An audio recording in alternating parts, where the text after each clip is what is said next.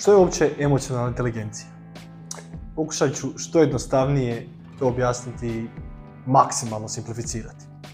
Pozdrav, ja sam Bordan Rišković i trener sam vještina pregovaranja. Dakle, emocionalna inteligencija je razumijevanje ili prepoznavanje vlastitih emocija, to je stanje. Pa zašto nam je onda ona bitna? Dakle, nekada je znanje bilo važno jer se nije tako lako dolazilo do informacija. Danas je to drugačije. Jer informacija je široko dostupna i kada bi mogao izabrati jednu vještinu koju smatraš presudnom za uspjeh u današnjici, koja bi to bila?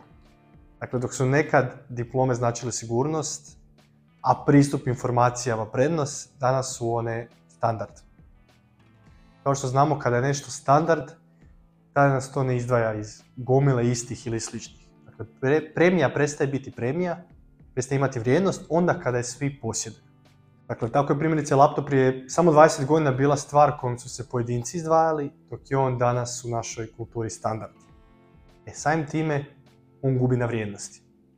Dakle, ako tu analogiju prenesemo na pristup informacijama, primijetit ćemo da su informacije nekada bile izrazito vrijedne, jer su bile teško dostupne, dok su danas one klik udaljene od nas. Naročito u vrijeme chat GPT-a kada u 3 sekunde možemo dobiti rješenje za što god pitamo, dobiti sastav esej u tome. Dakle, možemo zaključiti kako danas diploma informacije, odnosno znanje, više nisu nešto što garantira uspjeh u poslovnom okruženju. Što je danas ono što je nekada bila diploma? Dakle, neki odgovora koji se možda čine logičnima su poznavanje najsuvremenijih tehnologija ili pak samopouzdanje i zauzimanje za sebe.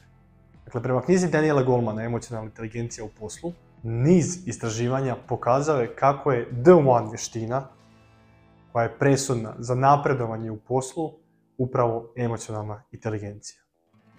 Dakle, slično piše i, i Marta Beck, ističući kako danas kad je sve rečeno, sve rečeno i poznato razliku čine individualnost i kreativnost.